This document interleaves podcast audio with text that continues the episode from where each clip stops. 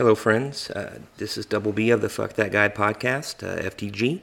Uh, today is Sunday, April 3rd. Uh, this is just a quick little podcast to let you know uh, I am going to be removing my previous episodes due to possible non compliance of some of the music that I used. Um, hate to do that, but I did not intend to cause any problems.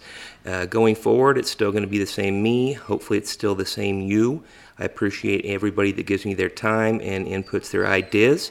I uh, will let you know when I'm back online, and uh, here on out, I hope uh, things are copacetic. I love you all, and have a good day.